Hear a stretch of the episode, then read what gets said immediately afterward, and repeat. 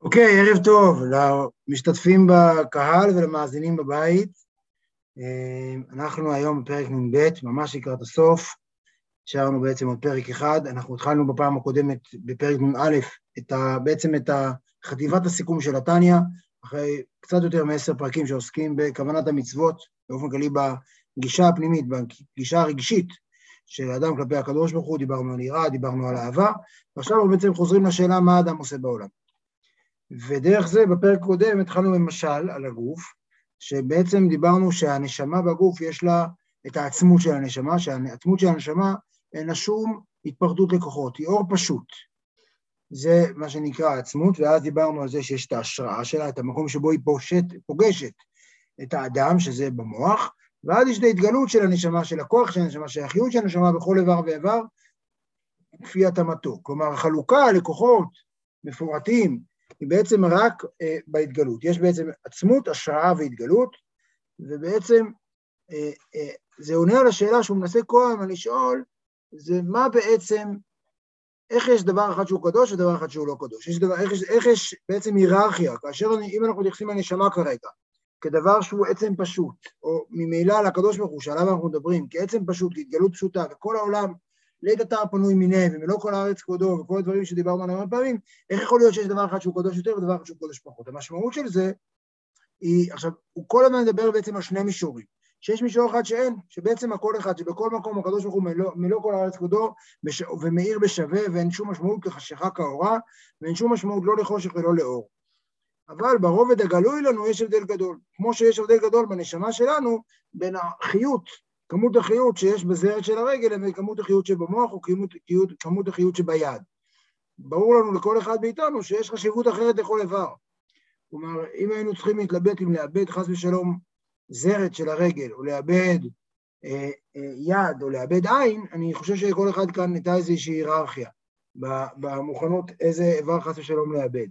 והמשמעות של הדבר היא אומרת שיש כמות אחרת של התגלות של הנשמה בכל אחד מהאיברים הללו. אבל למרות זאת, ברור שגם הזרת של הרגל, מבחינת DNA, אם נקרא לזה התגלות בעצמה, אז היא נמצאת, יש באותה מידה כמו בעין, בעצם זה רק משחק בתוך הקוד הגנטי, מה הופך את העין לעין ואת הרגל, ואת את האגודל לאגודל, ועל זה עובדים כל מיני, עובדים הרבה מאוד עכשיו, בעצם להצליח להפוך זרת של רגל לעין, זה האתגר שהמדע עסוק בו רבות, אבל בעצם המשמעות היא שיש הבדל, שהעצמות ישנה בכל האיברים בשווה, אבל ההתגלות משתנה מכל איבר ואיבר, ולכן גם הקדוש ברוך הוא, עצמותו מלוא כל הארץ בשווה.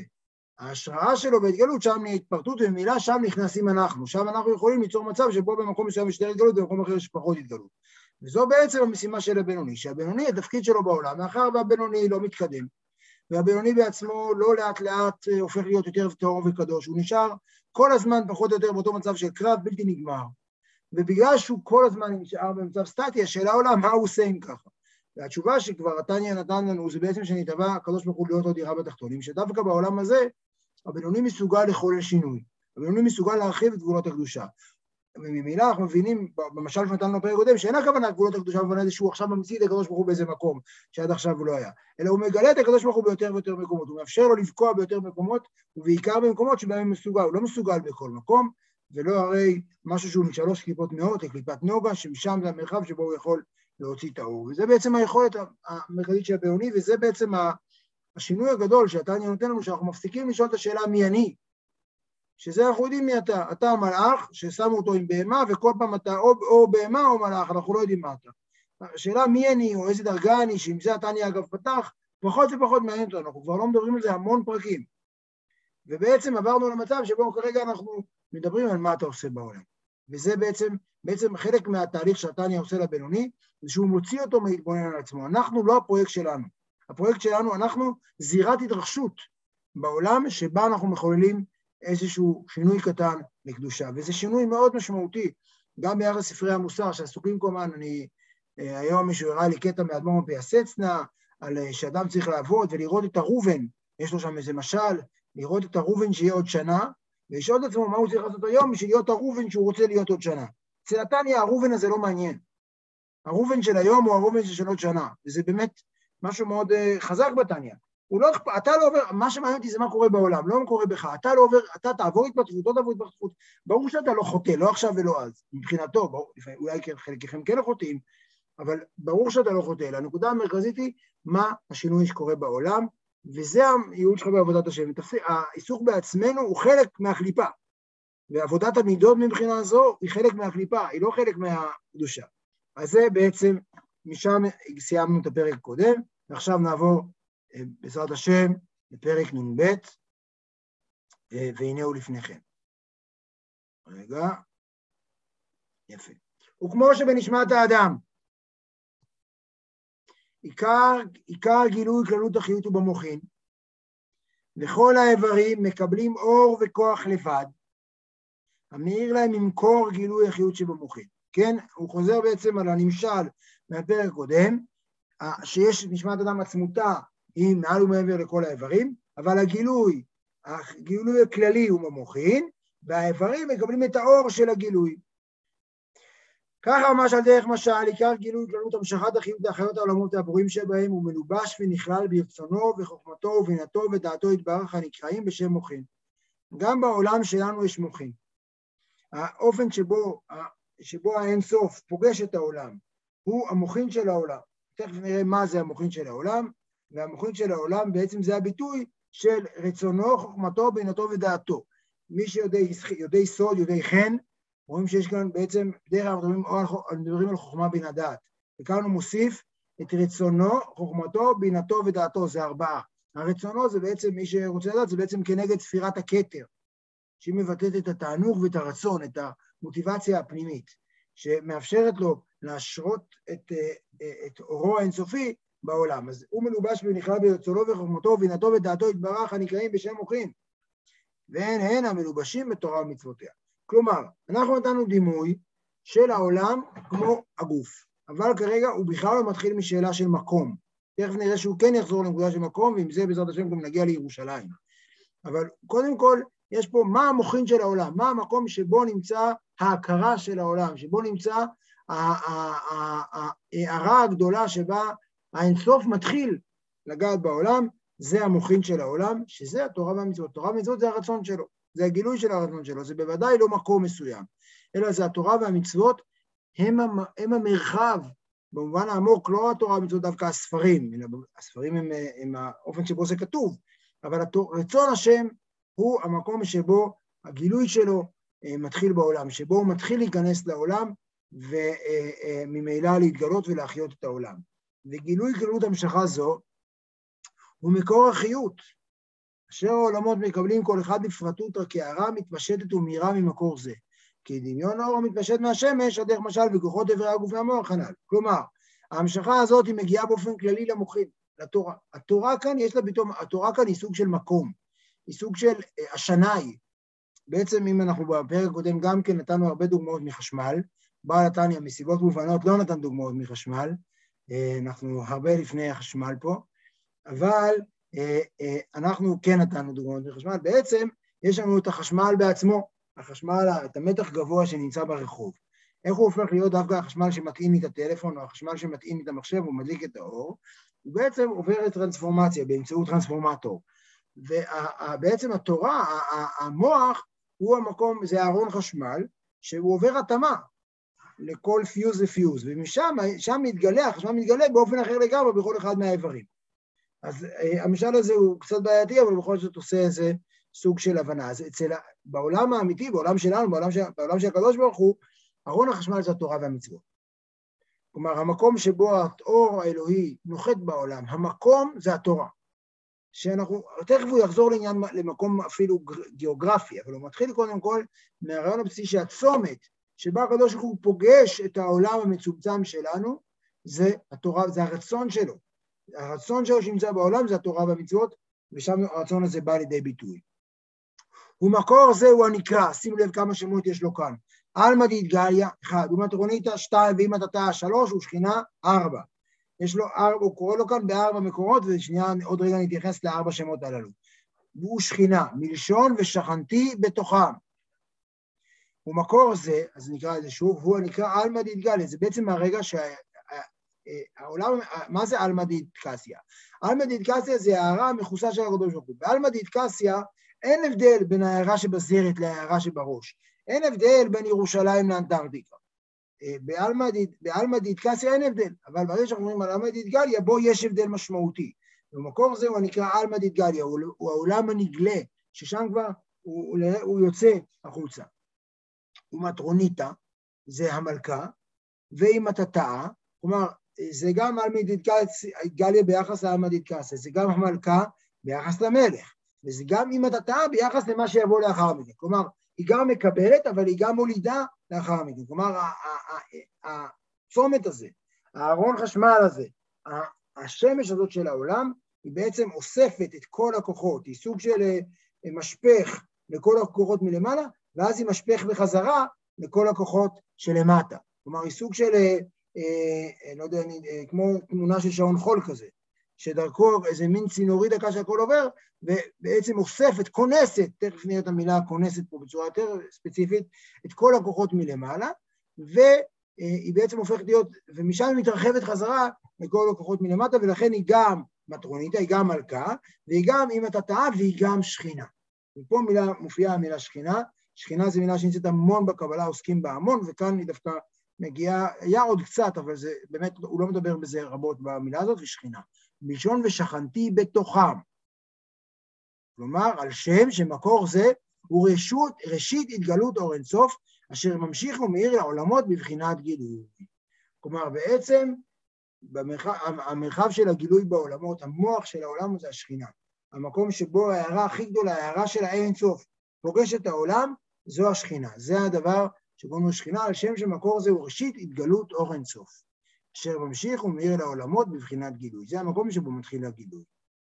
וממקור זה נמשך לכל אחד האור וחיות פרטי הראוי לו, ושוכן ומתלבש בתוכם להחיותם.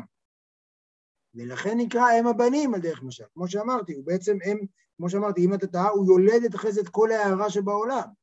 הוא כנסת ישראל. עכשיו, למה, זה בעצם, זה נורא מעניין, כי זה אומר שכינה בכנסת ישראל זה תמיד שם נרדף, וכנסת ישראל כאן, הכוונה היא אה, אה, כנסת ישראל כאן היא בעצם, כמו שאמרתי, המקום שבו כונס את כל ההערות שלמעלה, ומזה יולד בחזרה את כל הנשמות של ישראל למטה. כלומר, כנסת ישראל כאן היא, היא, היא, היא, היא המקור לכל החיות של כל נשמות ישראל, ובעצם של כל העולם. היא השכינה, היא, היא, היא השם של העולם. זה נותן לנו כבר איזה רמז, מושג, למשל, לתפקיד הספציפי שלנו בעולם, באופן שבו הוא תופס את זה. שממקור זה נאצלו נשמות דאצילות ונבראו נשמות בבריאה, וגם, תכף נדבר על העולמות יותר בפרטות, יצירה ועשייה. כל העולמות בעצם נבראים מהכנסת ישראל. כנסת ישראל זה המקום, אגב, קוראים לזה גם בחינת כלה, שהאור אינסוף הוא החתן וזה הכלה, או גם מלכות בהרבה בחינות קוראים לזה, כלומר, זה המקום שהוא שכונס את כל העולם, ואז הוא נהיה אחרי זה השמש. הוא כונס את כל העולמות העליונים, ואז הוא נהיה השמש של העולמות התחתונים. כמו אמרתי, ארון החשמל. בבית. זה בעצם אותו, המטאפורה הזאת היא עוזרת לכם. וכולם אינן רק מהתפשטות החיות והאור מהמקור הזה, כולם, כלומר כל ההערות, כל הנשמות, כל האור האלוהי שיש בעולם. וכולם אינם רק מהתפשטות החיות והאור מהמקור הזה, הנקרא שכינה, כי התפשטות האור מהשמש. כלומר, כל ההערה שאנחנו רואים בעולם, זה הכל דברים שיצאו מהשכינה הזאת, מהמקום שבו האינסוף נושק ופוגש את הסוף. שזה בעצם הרעיון של השכינה, שיש כאן איזה סוג של תיווך בין העצמות לבין ההשראה לבין ההתגלות. יש כאן בעצם איזו קפיצה ענקית שמתאפשרת באמצעות הרצון של הקדוש ברוך הוא, ותכף נראה מה מאפשר את זה בדיוק, קפיצה ענקית שבו האינסוף הופך להיות שמש של הסוף, הופך להיות משהו שמחיה את העולם, הופך להיות מבחינת גילוי. אבל השכינה עצמה, שהיא ראשית הגילוי ועיקרו, מה שאין סוף, ברוך הוא מאיר לעולמות בבחינת גילוי, והיא מקור כל המשכות החיות שבכל העולמות, שכל החיות שבהם אינו רק אור המתפשט מן הכאור המתפשט מהשמש, אי אפשר לעולמות לסבול ולקבל אור שכינתה, שתשכון ותתלבש בתוכה ממש, ולא לבוש המעלים ומזכיר אורם מהם, שלא יתבטלו במציאות לגמרי במקורם, כי ביטול אור השמש במקורו בגוף השמש, שאין נקרא שם אור זה, שאין נראה שם אור זה, רק עצם גוף השמש בלבד. נסביר, נלך יד ונסביר. אמרנו שיש את השכינה שהיא בעצם הארון חשמל הזה. עכשיו, עדיין השכינה הזאת, שהיא בעצם המקור, כמו שאמרתי, שבו האור, האור האינסוף הופך להיות אור אינסוף, הופך להיות משהו שמתגלה בעולם, זה עדיין עוצמה מאוד מאוד גבוהה. ולכן, גם את השכינה הזאת אי אפשר להתחבר ישירות אליה, אלא צריך שבעצם היא תתפרט באיברים, היא תתפרט בנשמות, היא תתפרט בכל העולמות כולם. אז נקרא את זה שוב. אה, אבל השכינה עצמה, שהיא ראשית הגילוי ועיקרו, מה שאין סוף ברוך הוא מאיר לעולמות בבחינת גילוי, והיא מקור כל המשכות החיות שבכל העולמות, תסלחו לו למשפט הארוך, כל זה, כלומר השכינה שהיא רשות הגילוי ומקור כל המשכות, כל המקור של כל המשכות החיות שבכל העולמות, שבתוך העולמות, אי אפשר לעולמות לסבול ולקבל אור שכינתה. גם היא בווליום גבוה מדי. היא לא יכולה לשכון ולהתלבש בתוכם כמו שצריך, אה, כשלעצמה. ולכן צריך, אה, בלא לבוש ומעלים ומסתיר אמן. גם היא צריכה איזה הסתר, מה שתכף נראה מה, מה מסתיר אותה, וממילא מגלה אותה בתוך האיברים. יש פה משהו שהוא צריך להחזיק דואליות, כי מצד אחד הוא מסתיר את האור שלה, מצד שני, באמצעות זה שהוא מסתיר את האור שלה, הוא יכול לנכוח. כי אם הוא היה רק בווליום שלו בעצמה, היא לא הייתה יכולה לא לנכוח, גם לא, היא צריכה להסתתר בשביל לנכוח, כי בווליום הגבוה היא לא יכולה לנכוח. שלא יתבטלו, כי אם היא הייתה נוכחת באופן הכי, מוב... הכי בולט שלה, בווליום הגבוה שלו, שלא יתבטלו במציאות לגמרי במקורם, כי ביטול אור השמש במקורו בגוף השמש. כלומר, בעצם, כאשר אנחנו רואים אור השמש, אם היינו מנסים לקחת מראה, והיינו מצליחים, כמו שתלמידים מעצבנים עושים למורה ומסנוורים אותו עם השעון או עם מראה, ועושים לו שמש אה, לעיניים, אז היינו לוקחים מראה ומחזירים את אור השמש חזרה אל השמש, ברור שלא היו רואים את זה על השמש עצמה, כי אור השמש לא ניכר בשמש. ולכן אם היינו, אם, השם, אם היינו, אם השכינה הייתה מאירה לנו כאן, לא היה אור, היה רק את השמש עצמה. אם היה את השמש עצמה, כולנו היינו מתבטלים. גם השכינה עצמה, כלומר הווליום שלה כל כך גבוה, שאם היא הייתה מאירה בעצמה בעולם, לא היינו יכולים, בעצם לא היה אור, לא היה שום בריאה, בריאה בעולם. ומהו, אז ממילא צריך כאן משהו שמצד אחד הוא צריך להחזיק כאן שני אה, כתבים, מצד אחד הוא צריך להיות משהו שמסתיר, ומצד שני הדבר הזה שמסתיר צריך להיות הדבר שמגלה גם, כי זה בעצם המטרה, שיהיה פה בגילוי בסופו של דבר, ויש פה איזה אוקסימורון כזה של משהו שמצד אחד הוא מסתיר, מצד אחד הוא גם מגלה. כמובן בווליום או בעוצמה מותאמת יותר, וזה בעצם האור שבאיברים במשל מהפרק קודם. ומהו הלבוש שיוכל להסתירה ולהלבישה ולא יתבטל במציאות באורה? הוא רצונו יתברך וחוכמתו וכולי. המלובשים בתורה ומצוותיה ניגט לנו לבנינו. כלומר, מה שיכול לגלות בעצם, גם מגלה, אבל גם מסתיר את האור של הקדוש ברוך הוא, זה התורה והמצוות. שהתורה והמצוות מאפשרים מצד אחד לקדוש ברוך הוא לנכוח במלוא מהותו, אבל מצד שני באיזו התאמה באמצעות הלכות ששור שנגח את הפרה ושבשר וחלב אסור, באמצעות מצוות, באמצעות מה שמותר לעשות, מה שאסור לעשות ומה שצריך לעשות. זה בעצם האופן שבו הרצון של הקדוש ברוך הוא מתגלה בעולם מצד אחד, ומן הצד השני הוא לא מסתיר, אה, הוא מתגלה בעולם, מצד שני הוא לא מגלה הכל, הוא מסתיר. התורה מכילה, זה אולי גם כבר דבר תורה לשבועות, התורה מכילה בעצם מהותה גם אלמנט של גילוי של הקדוש ברוך הוא וגם אלמנט של הסתרה. אגב, אפשר לראות את זה במעמד הר סיני, שיש שם כל המד הדואליות הזאת. מצד אחד, מעמד הר סיני זה אירוע שבו הקדוש ברוך הוא מתגלה בכבודו ובעצמו, מצד שני, העם ישראל אומר, לא, אל תדבר איתנו, אנחנו לא מסוגלים להכיל את זה. זה גדול עלינו, ואנחנו מבקשים לשמוע את זה דרך משה. כלומר, מסלקים את הקדוש ברוך הוא. ברגע שהתורה ניתנה, זה אפשר לקדוש ברוך הוא ללכת. זה אפשר לקדוש ברוך הוא לא להיות נוכח כל הזמן. כאשר לא הייתה תורה, היה צריך כל הזמן נביאים, היה צריך כל הזמן התגלות באופן אה, מלא. כאשר יש תורה, אפשר להסתדר בעולם בלי הקדוש ברוך הוא. לכן התורה מכילה גם אלמנט של התגלות של הקדוש ברוך הוא, וגם אלמנט של אסתר, שאנחנו בעצם יכולים להסתדר בעולם כביכול בלעדיו. דאורייתא מחוכמה נפקת. היא חוכמה, התורה היא יוצאת מהחוכמה, היא חוכמה היא לעד אלעילא לעילא מעלמא דתגליא, כן? זה האלמנט של התורה, שהיא בעצם גילוי מוחלט, היא, כמו שאמרתי, הקדוש ברוך הוא בעצמו, דיור חכים ולא בחוכמה ידיעה, שזה חוכמה שהוא מעל ומעבר לעולם. כמו שנתבהר לעיל, ראינו את זה בפרק ה' וראינו בעוד פרקים, שאור אינסוף ברוך הוא מלובש ומיוחד בחוכמה הילה והוא יתברך וחוכמתו אחד. אז זה הצד בתורה, שהתורה היא כולה אינסוף. בעצם מוחלט, אין, אינסוף מוחלט בעולם. רק שהיא ירדה בסתר המדרגות ממדרגה למדרגה בהשתלשלות העולמות, עד שנתלבשה בדברים גשמיים, שהן תרי"ג מצוות התורה. וירדה בהשתלשלות בעולם לעולם, גם השכינה ירדה והתלבשה בה בכל עולם ועולם.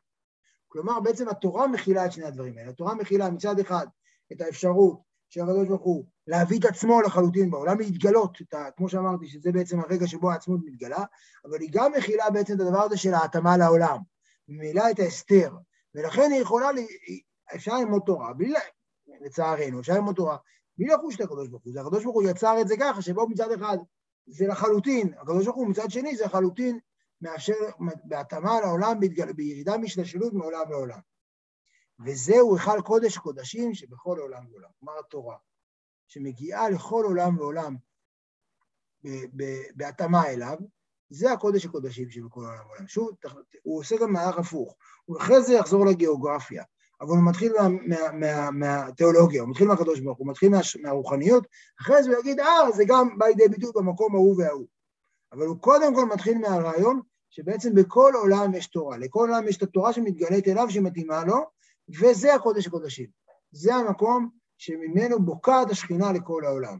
זה המקום שבו בוקעת השכינה לכל העולם, שמאפשרת גם, שוב, הקדוש ברוך הוא לנכוח בעולם, אבל גם לא לשרוף אותו, גם לא לבטל אותו במציאות. וכמו שכתוב בזוהר ועץ חיים שהשכינה היא מלכות האצילות, שהיא מבחינת גילוי אור אינסוף ברוך הוא וחיות של העולמות. ולכן ניגד דבר השם ורוח פיו כי יכול, דרך משל, כמו שבאדם הדיבור הוא מגלה מחשבתו הסתומה ונעלמה לשומעים. זה בדיוק אותו רעיון, הדיבור של האדם הוא גם מצד אחד מגלה.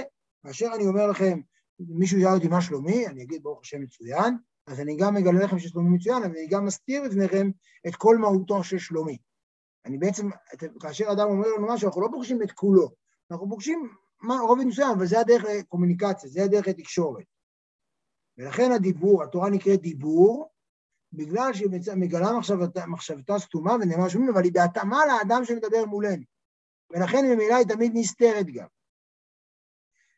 אה, היא מתלבשת, התורה, היא מתלבשת בהיכל קודש קודשים דברייה. שהיא חוכמה, בינה ודעת דברייה. כלומר, התורה, קודם כל יש תורה של עולם הבריאה. ובהתלבשותם, תכף נראה מהי, ובהתלבשותם במלכות דברייה, שזה כמו שאמרנו, זה השכינה של עולם הבריאה, נבראו הנשמות והמלאכים שבבריאה. היא מחיה את כל עולם הבריאה, התורה הזאת. היא הצומת שממנה מתגלה החיות של העולם הזה. וגם משם נמשך התלמוד שלפנינו. כלומר, התלמוד, לאו דווקא הגמרא, ש"ס בבלי, אלא התלמוד, העיון בעומק התורה, הוא בעצם התורה של עולם הבריאה. כמו שכתבנו לעיל בשם התיקונים, שבעולם הבריאה מהירות ומשפיעות שם חוכמתו ובינתו ודעתו של נצור ברוך הוא מבחינת צמצום עצום, בכדי שיוכלו הנשמות ומהלכים, והמלאכים שהם בעלי גבול ותכלית לקבל השפעה מבחינת חוכמה, בינה ודעת אלו. כלומר, עולם הבריאה הוא עולם של המושכלות, הוא עולם של החוכמה, בינה ודעת. ולכן ההתגלות של הקדוש ברוך הוא מאירה שם מבחינת צמצום עצום, ובאופן שבו בעצם התלמוד הוא בעצם המרחב האינטלקטואלי של ההשגה השכלית של, בעצם של הקדוש ברוך הוא של השכינה. ולכן נמשך משם, דווקא מעולם הבריאה, התלמוד, שהוא גם כן מבחינת חוכמה, בינה ודעת. שהתלמוד הוא טעמי ההלכות על בוריין, כלומר העומק של הלמה, לא רק של המה. תכף נראה שעולם היצירה הוא עולם של המה, פה זה העולם של הלמה. והטעמים מבחינת חוכמה, בינה ודעת, כלומר, מה עומד, ההיגיון, הרציונל שעומד מאחורי התורה, שזה בעצם, התורה, זו התורה שמאירה לעולם הבריאה, שזה בעצם המנוע, זה הארון החשמל של עולם הבריאה. וההלכות עצמן הן ממידותיו של אינסוף ברוך הוא, שהן חסד, דין ורחמים, שמהן נמשך ההיתר והאיסור והכשר והפסול והחיוב והפטור, כמו שכתוב בתיקונים. כלומר, כל האופן, כאשר אנחנו אומרים זה מותר או אסור, גם כאן יש שינוי מאוד גדול. אנחנו מדברים בדרך כלל מותר ואסור, מותר לי, אסור לי. כאן זה לא זה, זה, מה ש... זה, זה הנטייה של הקדוש ברוך הוא. הנטייה של הקדוש ברוך הוא כלפי כוס המים שלי, זה, זה נטייה של חסד, נטייה של מותר. הנטייה של הקדוש ברוך הוא כלפי, לא יודע מה, להדור בגינה עכשיו בשנת שמיטה, זה אסור, לא בגלל שלי אסור, אלא שזה הרצון של הקדוש ברוך הוא בעולם, שיהיה אסור עכשיו להדור בגינה. זה משהו יותר גדול ממני, זה ביטוי של הרצון העמוק של הקדוש ברוך הוא ביחס לעולם, שאנחנו לא מבינים למה מותאם דווקא כך. אבל כלומר, גם המצוות והעבירות כאן, וה, והעשה והלא תעשה, והראוי והלא ראוי כאן, בעצם אינם השאלה מה אני, כי בעולם הבריאה הרי אנחנו נמצאים מעט מאוד. ובכל זאת יש גם שם, כאשר אנחנו לומדים תלמוד, אנחנו בעצם לומדים בצורה של תלמוד, בצורה של טעמים, בצורה של למה, אנחנו בעצם מתחברים להערה של, ה, של התורה בעולם הבריאה. אבל למרות שאנחנו לאו דווקא יצורים של עולם הבריאה, ויכול להיות שיצורים של עולם הבריאה גם לומדים את זה, וזה לא משנה השאלה מה מקיימים או לא מקיימים. ולכן אגב זה לא מה שאפשר ללמוד הלכות בית הבחירה, למרות שבית המקדש איננו קיים, כי בעצם השאלה היא, אנחנו מנסים להבין את רצון השם, אנחנו לא מנסים להבין מה לעשות. מה לעשות זו שאלה קטנה בסוף מבחינה זו. אז זה בעצם עולם הבריאה. ובהתלבשות מלכות האצילות במלכות דברייה. אפשר לשאול שאלה? בהחלט.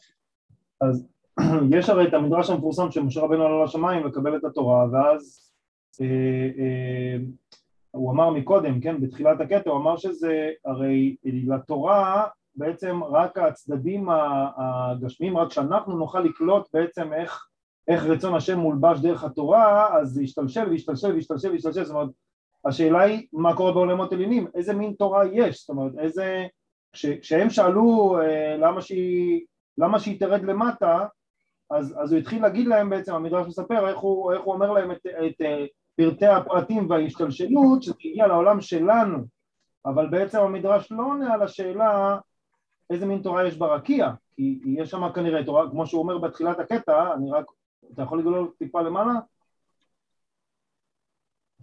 אה, כן, הוא אמר כאילו שזה, כן, שזה בעצם החוכמה, חוכמה היא לעד אלעילה, לעילה מעלמא דאידגליה, ורק כשהיא ירדה והשתלשלה והשתלשלה, עד שנתלשלה בדברים הגשמיים, ואז, אבל בעצם אה, אני שואל כאילו איפה, איפה זה, זאת אומרת, מה, מה קורה למעלה, כן, איזה מין, איזה מין אה,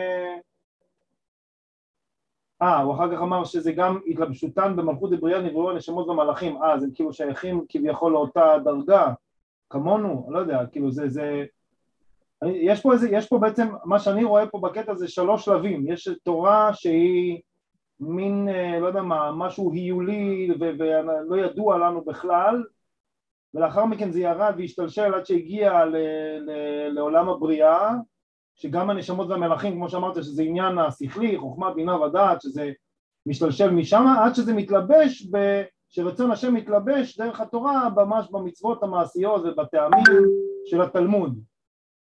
נכון, אנחנו נגיד גם שלמצוות המעשיות יש יתרון מיוחד שאין המלאכים, אבל הרב שטיינזלץ דווקא מתייחס בדיוק למדרש שאתה הבאת, ואני אקרא לכם קטע מהביאור טניה, בדיוק על השאלה שאתה נוגע בה, של איזה תורה יש שם. אז הוא מביא את כל המדרש בגמרא משבת, כאשר עלה משה מול המרום, שהתרעמו המלאכים, חמדה גנוזה לך כך וכך דורות, ואתה מבקש שתנה לבשר ודם, ואז באמת כל הדיאלוג, כתוב שם כלום אתם לא תרצח, כלום קנאה יש ביניכם וכולי, ואז הרב שטיינץ אומר, המלאכים ידעו שגם בעולמות העליונים יש לתורה ביטוי. אין לה ביטוי של שור שנגח את הפרה או תפילין או ציצית. והדבר הזה שמתגלה בעולם שלנו בצירופים גשמיים, מופיע בעולמות העליונים בצירופים אחרים. לתורה יש ביטוי ומשמעות בכל עולם. מדרגה לדרגה היא עוברת מצורה אחת של התבטאות לצורה אחרת של התבטאות.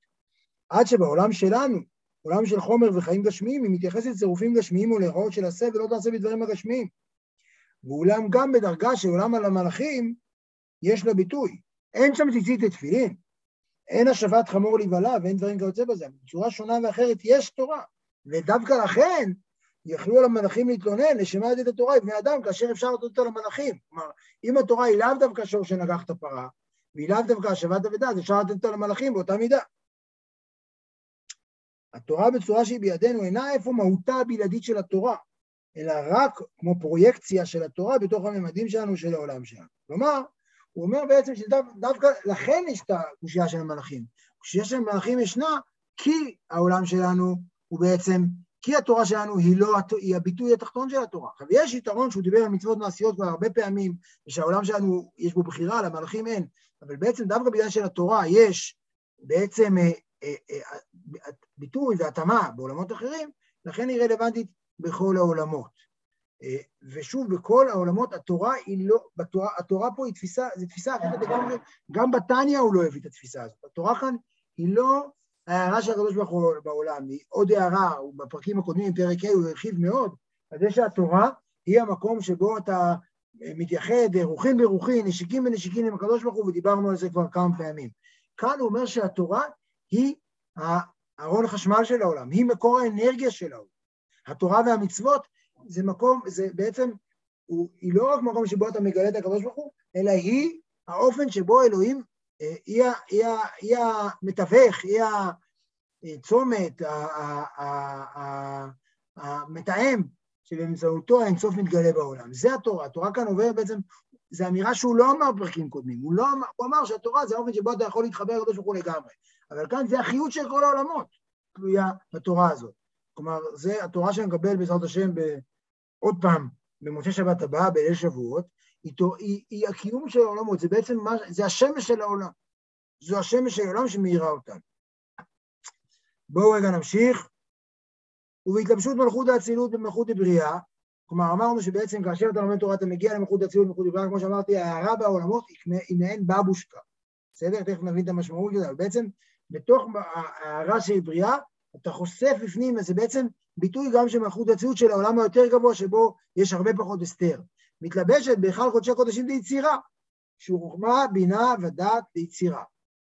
ובהתלבשותם במלכות יצירה נוצרו הרוחות, אגב, פה, כתבו, פה כתוב נשמות ופה כתוב, פה כתוב נשמות ומלאכים בבריאה, ופה כתוב רוחות והמלאכים שביצירה, כי זה באופן כללי מדברים על נשמות, רוחות ונפשות, שבעולם האצילות אין בכלל בריאות, אבל בעולם הבריאה שכבר יש בריאות זה נשמות, בעולם היצירה יש רוחות, ובעולם העשייה יש נפשות, שזה גילויים שונים, גם בתוכנו הרובד הפני... שאנחנו הכי פוגשים זה הנפש שלנו, אבל אם קצת נחשוף פנימה נגלה את הרוח שלנו, ונחשוף עוד יותר פנימה נגלה את, הרוח, את הנשמה שלנו. וגם משם, אם בעולם הבריאה זה התלמוד, אז בעולם היצירה, גם משם היא המשנה שלפנינו, שהיא הלכות פסוקות. גם כן, לאו דווקא המשנה, אלא הכוונה דברים שככה עושים, בלי להגיד למה, אלא להגיד שזה מה שעושים, שיהיה הלכות פסוקות, הנמשכות גם כן מחוכמה, בינה ודעת של אין סוף ברוך הוא. גם הם, זה לא שזה, שוב, איזה מכתב שהוא שלח, אלא זה הוא בעצמו. רק שבחינת חומה בינה ודעת, שהם טעמי ההלכות, שזה מה שאמרנו, זה עולם הבריאה, זה הטעמים, הם מלובשים וגנוזים בגופי ההלכות ולא בבחינת גילוי. כלומר, בעצם כאן זה שמש שמגלה משהו פחות מהרבה בחינות, כאן זה מגלה את הלמה, פה זה מגלה רק מה לעשות. וגופי ההלכות שהם בבחינת גילוי, הן הן הערת מידותיו של אינסוף ברוך הוא בבחינת גילוי. כלומר, גופי ההלכות עצמם זה הערה של המידות, בשונה מקודם שזה הערה של המוחין, זה הערה של המידות של ששת הספירות, חסד, גבורה, תפארת, נצח עוד ויסוד. אתם ממש לא, אנחנו לא נכנסים לזה, ואני יודע שההסברים שלי בתחומי הקבלה מאוד מוגבלים. אבל בעל התניא עצמו גם לא מרחיב בזה, אז אני מרשה לעצמי לא להרחיב בזה. כמו שכתבנו לאל בשם התיקונים, ראשית ספירת מקננים ביצירה. שאין דרך כלל, כלומר שש, הספירות נמצאים ביצירה, במידות. שאין דרך כלל שני קווים ימין ושמאל להקל מסיתו דחסד, דהיינו להתיר שיוכל לעלות השם, או להחמיר וכולי. כלומר, גם כאן, שוב, אם משהו אסור, כלומר, אסור לאכול חמץ בפסח, החמץ בפסח הוא פשוט אסור בידי, בידי החיצונים, בידי הסדרה אחת, ומותר, הוא יכול, כלומר, זה לא השאלה מה אני, אלא מה הוא, השאלה שוב, המוקד של המצוות והעבירות זה לא מה מותר לי ואסור לי, אלא מה הפוטנציאל של הדבר בעולם, האם ניתן להתיר אותו, והקדוש ברוך הוא אה, מאיר אליו בחסד, או מאיר אליו בגבורה, הוא אומר, צמצום, אני לא, זה אי אפשר. אמרת מסיתרא אחרא, ולא סיתרא דגבורה מקודם. סליחה, מסיתרא דגבורה. לא, אמרתי מסדרה אחת בכוונה. כאשר משהו חמץ בפסח, הקדוש ברוך הוא, הוא, הוא, מסדרה דגבורה, משאיר אותו בידי הסדרה אחת. בסדר? זה הרעיון. מסדרה דגבורה הוא משאיר אותו בידי הסדרה אחת. מהצד של הגבורה הוא, הוא צמצום, האור שלו לא, לא מאיר. האור, האור מאיר מאוד על המצה, ולא מאיר על החמץ. והכל על פי חוכמה אלעד האצילות. כן, האצילות, מה שיפה שבכל עולם יש אומנם פחות הערה, אבל, אבל יש בתוכה גם את ההערה של, בתוך היצירה יש את ההערה של הבריאה, ובתוכה לעומר יש את ההערה של האצילות. ממילא בעולם שלנו הוא כולל את כל העולמות. אנחנו לא מקבלים רק העולם שלנו, אם נחשוף, נגלה את כל העולמות. מיד נגיד, קצת נתרגם, נהפוך את זה טיפה לרלוונטי, ולא רק לפילוסופי. כי, כי בתוך כולם מלובשות חוכמה, בינה ודעת האצילות. שאור אינסוף ברוך הוא מיוחד בהם בתכלית האיכות, כמו שאמרנו, שהאצילות נמצאת בכולם, מילה הקדוש ברוך הוא בעצמו נמצא בכולם. וכן בדרך זה ירדה השכינה והתלבשה בהיכל קודשי קודשים דעשייה. שפה בפרק הבא הוא ירחיב על זה טיפה, על המקום הפיזי. וכל עולם משלושה עולמות אלו מתחלק לרבבות מדרגות, הנקראות גם כן עולמות פרטיים, ומלכות האצילות מלובשת במלכות של כל עולם פרטי, כן, המלכות גם כן, המלכות, כלומר השכינה של האצילות מתבטאת בכל עולם פרטי. ובזה ובנשון כתוב מלכותך מלכות כל עולמים, כלומר המלכות שלך מגיעה לכל עולם באופן שמותאם לו. יורדת ומתלבשת בהיכל קודשי קודשים שהוחמה בין המדד שבעולם שהיא לימדת ממנו בדרגה. כלומר, המלכות של העולם שמעל הופכת להיות החוכמה בין המדד של העולם שלמטה. התקרה של הקומה השנייה, התקרה של הקומה השלישית היא, היא הרצפה של הקומה השלישית היא התקרה של העולם, של העולם, הקומה השנייה. זה בעצם הרעיון שיש כאן. והנה מהשכינה המלובשת בהיכל קודשי קודשים של כל עולם ועולם כללי ופרטי, נמשך ונתפשט ממנה אור וחיות לכל העולם והברואים, שבו נשמות ומלאכים וכו'. כולם נבראו בעשרה מאמרות שבמעשה בראשית, שהן דבר השם הנקרא בשם שכינה. כלומר, ואז, כאשר יש תורה, זה מה שמאיר בכל העולמות. כלומר, שוב, יש כאן את המהלך הכללי, בפרק הזה הוא עושה מהלך כללי. שבמהלך הכללי הזה יש הערה של אה, הקדוש ברוך הוא מאיר בכל העולם בשווה. עכשיו, איך מסבירים את זה שבמרחב מסוים יש יותר קדושה, במרחב אחר יש פחות קדושה? בעצם הוא מסביר את זה באמצעות הרעיון של כמו המוח. ואז יש את המוח של העולם, שבו מאירה, מאירה השכינה בעצמה, ואז מתפרטת משם לכל האיברים. ובכל עולם יש לו מוח אחר, בכל דרגה יש לו מוח של התגלות של דרגה אחרת, והוא הסביר כאן איך התורה היא, המקור, היא המוח של העולם. התורה היא המוח של העולם, והרצון של השם, שבא לידי ביטוי בעוצמה אחרת וברובד אחר בכל אחד מהעולמות. כל המהלך הזה, שבו הוא מסביר קודם כל איך, איך עובד הנשמה שבגוף, ואחרי זה איך עובד, איך עובד הקדוש ברוך הוא בכל העולם. כלומר, בעצם, כמו שאנחנו כבר מריחים או מרגישים, הוא מקנה לנו המון המון המון השפעה על הנוכחות של השם בעולם. כי אם הצומת של העולם זה המותר והאסור, אם הצומת של העולם זה התלמוד, זה להבין את טעמי, אם הצומת של עולם הבריאה, זה להבין את טעמי הבריאות, זה לימוד התלמוד. אז ממילא הלומד את התלמוד, המפענח את טעמי המצוות, הוא זה שבעצם מוריד את האור לעולם הבריאה. ממילא הוא מקנה לנו כוח אדיר על העולם. לא רק שאם אנחנו מתקרבים לקדוש ברוך הוא, אם אנחנו... בפרק ה' שהוא דיבר על לימוד תורה, הוא אמר, תשמע, אם תלמד תורה, תתחבר עם הקדוש ברוך הוא לגמרי. אם לא, אז תפסיד את זה. זה נתן בהחלט החמצה אדירה. בפרק הזה הוא אומר, תשמע, אם תלמד תורה, זה הוא יגיד את זה בפרק הבא בצורה מאוד מפורשת. בפרק הבא הוא בעצם, בפרק, הוא בעצם אומר, אם תלמד תורה, יהיה אלוהים בעולם. אם תקיים מצוות, יהיה אלוהים בעולם. לא תקיים מצוות, לא יהיה אלוהים בעולם. יהיה רק את ההערה המקיפה, את ההערה הכללית של העצמות, שאי אפשר בכלל, ש, ש, שאולי היא מקיימת העולם, אבל אין לה שום גישה אליו, אי אפשר לגשת אליה.